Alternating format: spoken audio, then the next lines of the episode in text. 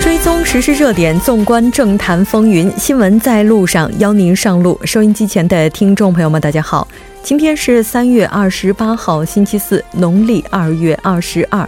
欢迎您准时收听首尔交通广播，调频一零点三，我是主持人木真。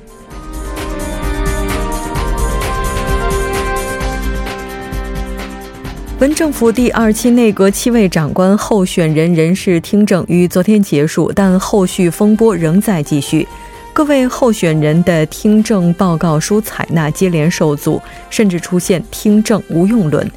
韩国央行今天发布了金融稳定报告书，家庭负债不容乐观，企业负债结构出现变化，症结何在？答案何在？时隔两年零九个月，韩中两国总理举行会谈，双方就未来加强环境、经济、外交等领域的合作达成共识。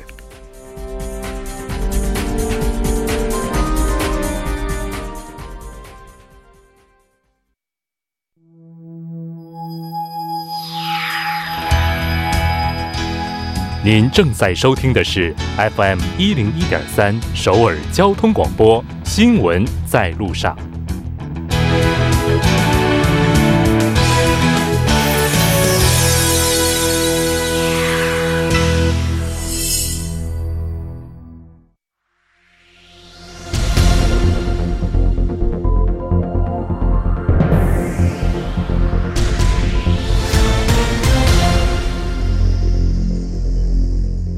此时此刻，主要新闻。接下来把时间交给新闻播报员孔苏，我们稍后再见。下面是本时段新闻：文在寅政府第二期的七人内阁候选人听证会落下帷幕，但听证报告却迟迟未能出炉。自由韩国党委员召开紧急记者招待会，要求中小初创企业部长官候选人朴应轩主动辞职。此外，韩国党也没有通过国土交通部、统一部、文化体育部和海洋水产部长官的候选人听证会报告。这些候选人因走后门入职、土地投机、滞纳税金、网上言论不妥等问题受到指责。下一条新闻。韩国青瓦台发言人金怡谦因去年买下二次开发地区的住宅而受到舆论的围攻。对此，金怡谦今天发表声明，强调自己并非在有房的情况下二次购房，也不是为了投机而买房。尽管如此，依然有很多人指责称，作为青瓦台发言人。从商业银行贷款十一多韩元买下二十五点七亿韩元的再开发住宅，这明显有不妥之处。更何况，金发言人是在贷款管制的时候向银行贷下巨款，这无疑让因贷款无路而无法买房的人心生怨言。下一条新闻：四幺六世越号惨案特别调查委员会表示。世越号惨案证据监控资料存在造假嫌疑。社会性惨案特调委表示，有很多迹象表明证据被毁灭。因为事关重大，所以今天上午公布了世越号事故相关的调查结果。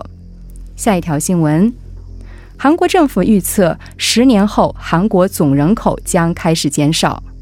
据悉，韩国政府根据出生率。预期寿命以及国际流入的情况，预测总人口减少的拐点何时出现？结果显示，可能是今年，也可能推迟到二零四零年。在此情况下，政府的政策应对显得尤为重要。以上就是本时段新闻。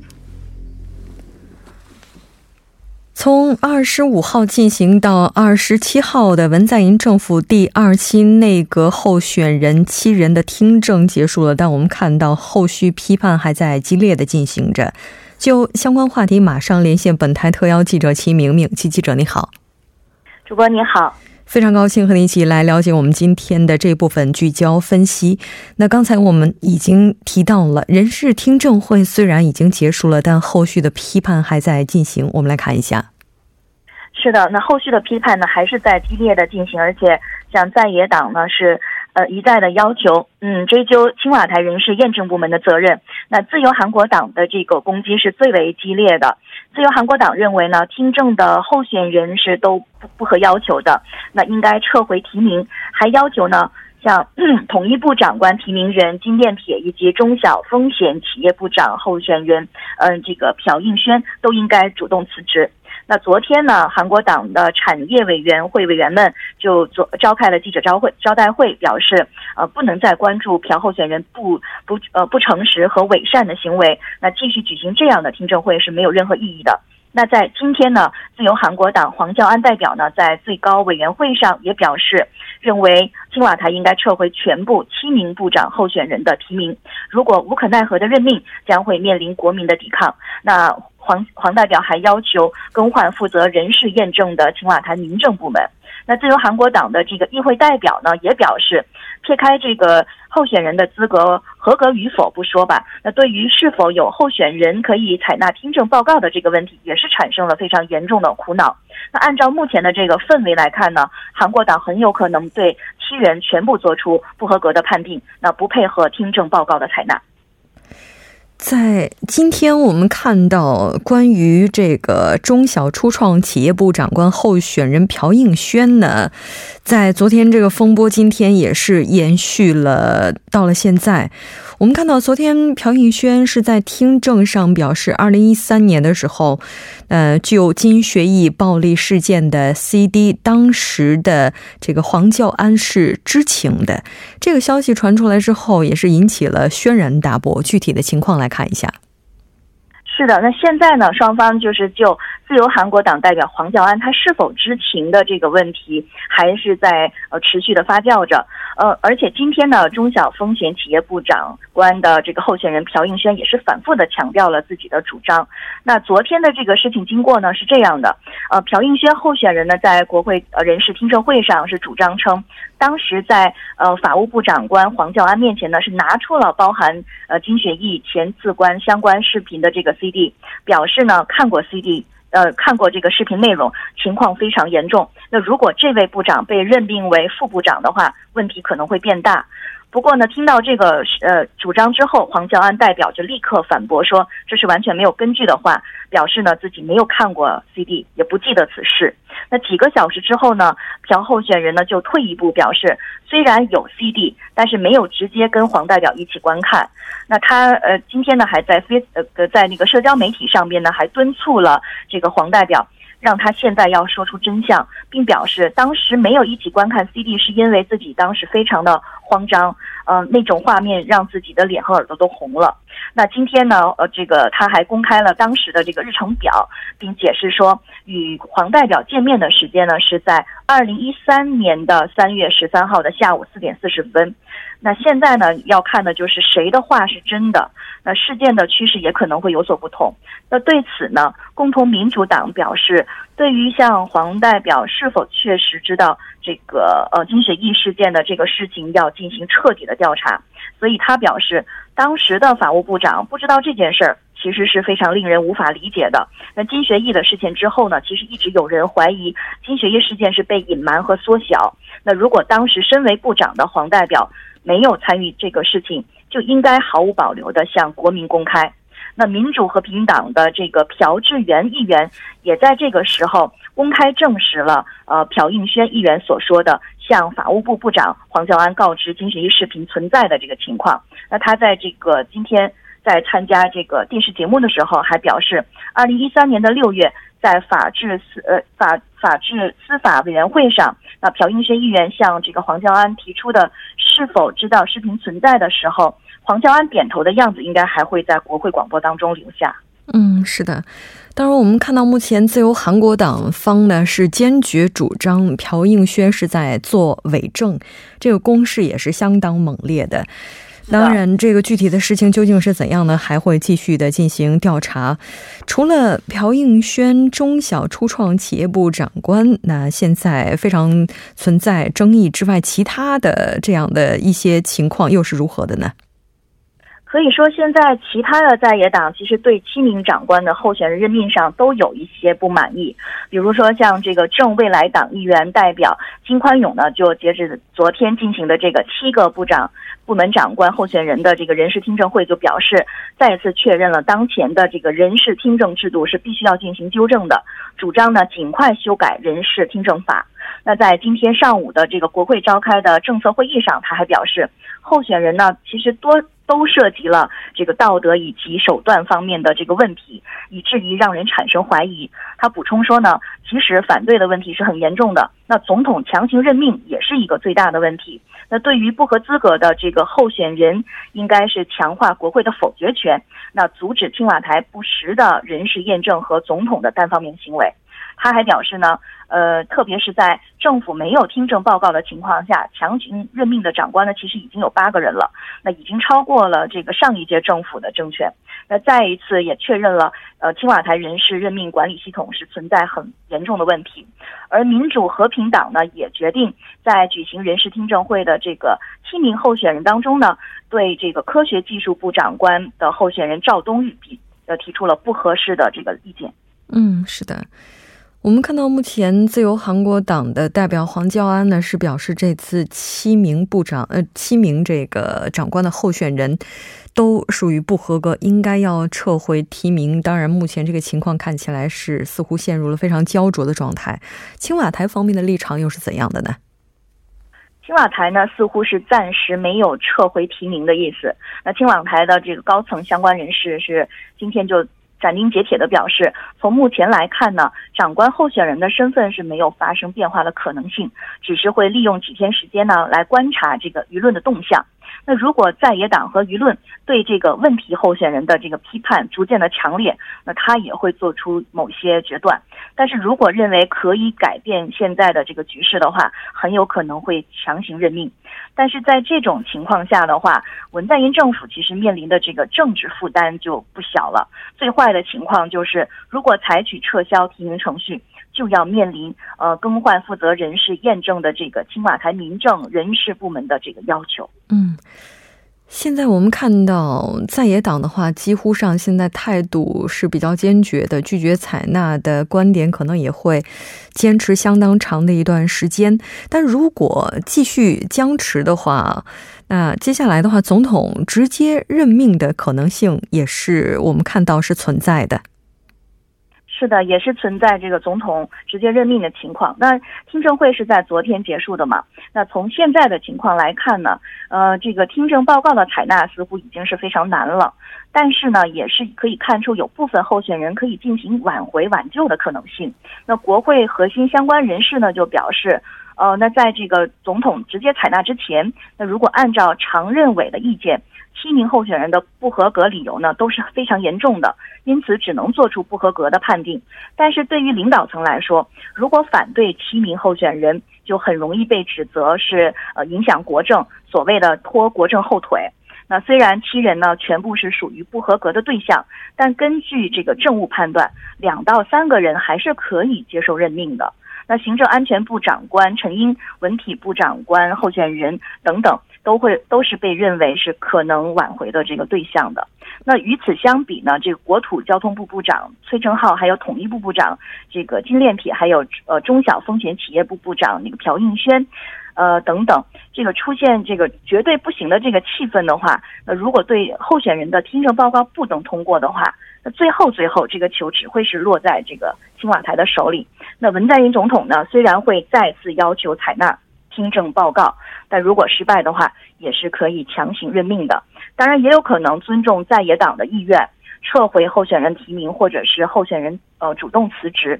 那如果青瓦台强行的任命，也未能通过这个听证报告的这个长呃去任命这些未能呃通过听证报告的长官候选人的话，那么通过这个快速通通道形成的这个寒冷的政局，可能会呃很有可能长期化。嗯，是的。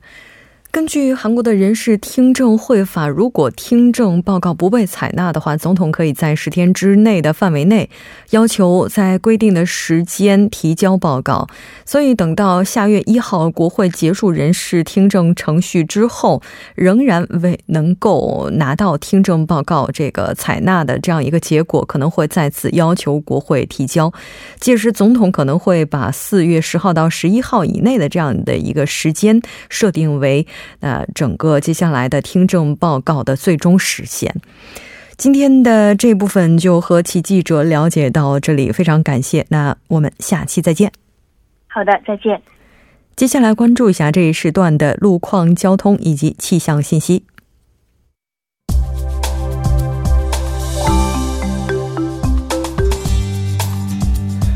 大家晚上好，今天是星期四，这里是程琛为您带来这一时段的路况和天气播报。现在是晚间六点十六分。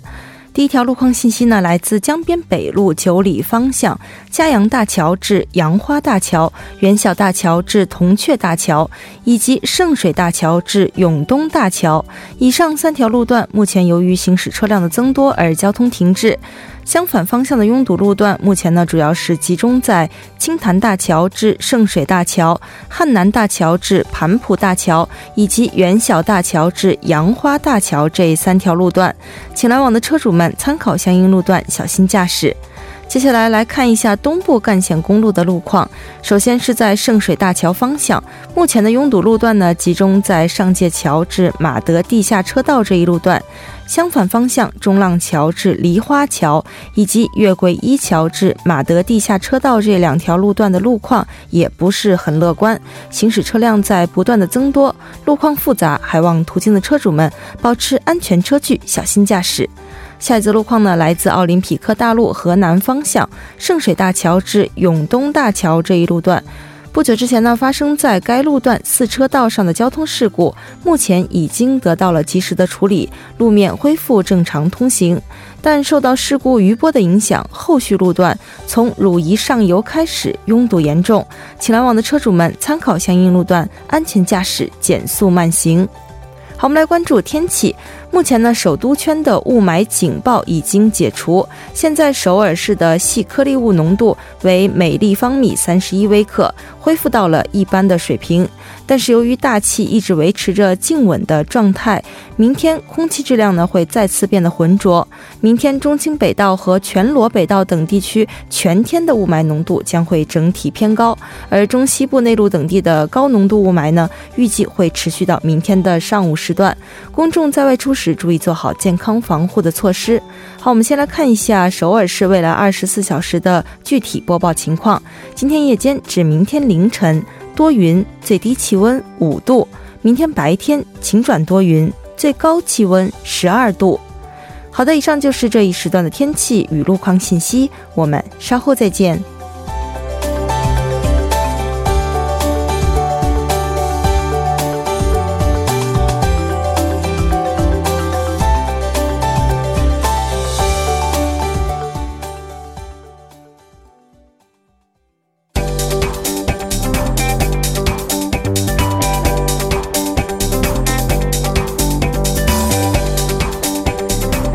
聚焦金融市场，解读财经热点。接下来马上请出财经评论员董爱颖。那董评论员你好，嗯，你好木真，非常高兴和你一起来了解今天的财经观察。依然是先来看一下今天韩国的股市走势。嗯，今天韩国综指 Kospi 呢是低开低走，收盘下跌了百分之零点八二，收于两千一百二十八点，创下了两个多月以来的最低点。呃，中小板 Kosdaq 呢也是下跌了百分之一点二，报收在七百一十九点。从行业来看呢。医疗、精密仪器、机械以及运输仓库股，呃，跌幅比较大。那么，非金属矿物、服务以及造纸、木材有小幅的上扬。嗯，从汇率方面来看呢，韩元对美元汇率报收在一千一百三十六点八韩元，上升了二点三韩元。嗯。那今天的话，韩国股指下跌的幅度是比较大的，这个原因又是什么呢？那么这个原因主要还是来自于这个外围的风险。那么在英国呢，众议院二十七号呢，为了确定脱欧方案，就八种方案呢进行了意向投票，也叫指示指示性投票。那么这个呃投票呢，主要是用排除的方法来测试议员们对于各种脱欧方案的意向，但是这八种方案均被否决，所以。我们看到，这个英国目前也在这个脱欧的这个方案上进行各种尝试，但是仍没有打破这个僵局哈。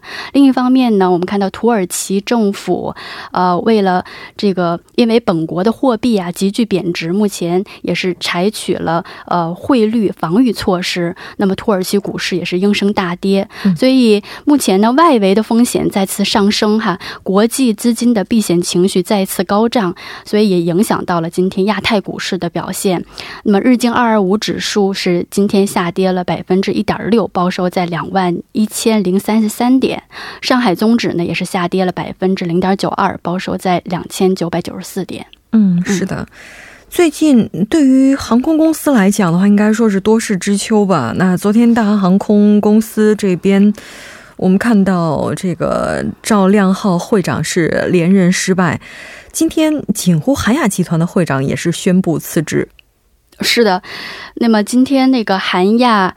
锦湖韩亚集团呢，通过报道资料对外公布了朴三球会长辞职，那么将完全退出集团经营层的这样一个事实。那么公司方面表示呢，因为此前集团的核心子公司韩亚航空呢，因为审计报告的问题呢，给市场上带来一定的混乱。那么朴会长呢，对此负全责，所以决定引咎辞职。那么当然呢，我觉得这个辞职呢，应该有两方面原因。那么一就是这个在不久前他的审计。报告中呢获得了保留意见。那么第二呢，也是因为他去年这个营业利润啊，基本上降至了三分之一的这样一个水平，所以业绩的不佳呢，也是朴会长引就辞职的一个原因。那么当然了，这朴会长辞职之后呢，他的空白将暂时由副总裁李元泰来代替行使。那么集团呢也启动了紧急经营委员会。体制啊，避免出现这个经营的空白。那么另一方面呢，公司也表示计划尽快聘请有名望的外部人士来担任集团的总裁。嗯，是的。那今天的话，海洋航空股股这个股市的情况，应该说这个是不是也是受到了影响呢？呃，今天韩亚航空是上涨了百分之二点九二。那么从二十二号呢，韩亚航空公司因为审计报告中收到了保留意见，因而被指定为管理项目而关闭交易。那么从二十六号开始呢，开始恢复交易。二十六号当天下跌的太剧烈了，下跌了将近百分之十七。昨天呢，也是一个小幅的下跌，所以今天出现这个上涨，也可以看作是之前下大幅下跌的一个回。调现象吧，然后我也看了一下韩亚航空的这个业绩，确实比较糟糕哈。去年这个营业利润为八百八十六亿韩元，那么同比是减少了百分之六十七哈。那么虽然它的整体的销售额是。增加了百分之九，但实际上净利润还是负数哈，也是一个亏损的状态。所以这个韩亚航空的目前业绩本身就表现的不尽人意，然后再加上审计意见表示这个财务报表也存在问题，是一个雪上加霜的一个状态。所以即使没有它这个经营权上的这个曲折，它的业绩也将制约它的股价进一步上扬。嗯嗯。这我们不能说它存在一定的必要性啊，但是昨天赵亮浩会长连任失败的时候，韩进这边他的股票是有所上扬，今天就这个情况的时候，股票又再次出现了上扬。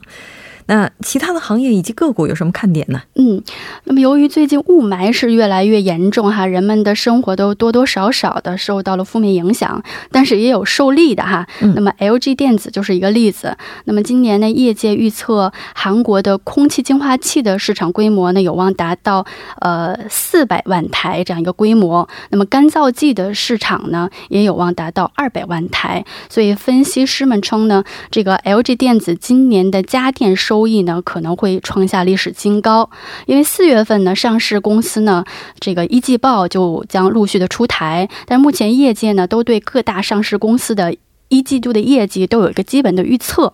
那么 LG 电子呢，今年第一季度的营业利润呢，就预计达到呃七千九百亿韩元。那么与去去年第四季度相比呢，可以说是增加了十倍以上。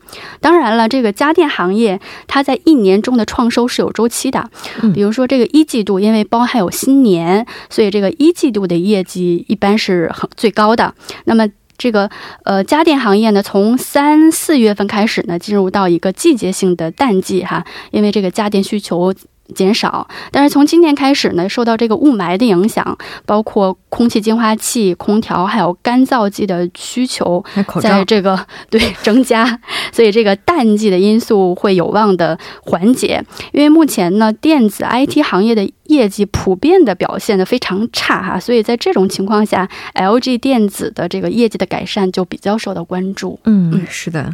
那刚刚您是提到了 LG 电子，就是它的竞争企业就是应该是三星这边了。就是这边它的业绩在一季度的时候怎么样呢？嗯，对于这个三星电子吧，这个业界普遍担心可能会出现一个 earning shock，也就是由于它这个半导体出口在持续的恶化，目前业界对它的一季度的业绩已经不。抱有很大希望了，呃，但其实呢，我们看到目前三星电子手机部门的业绩是向好的哈。那么包括它之前呃刚刚发布的 Galaxy 十的机型上市以后呢，初期的市场反应也非常好。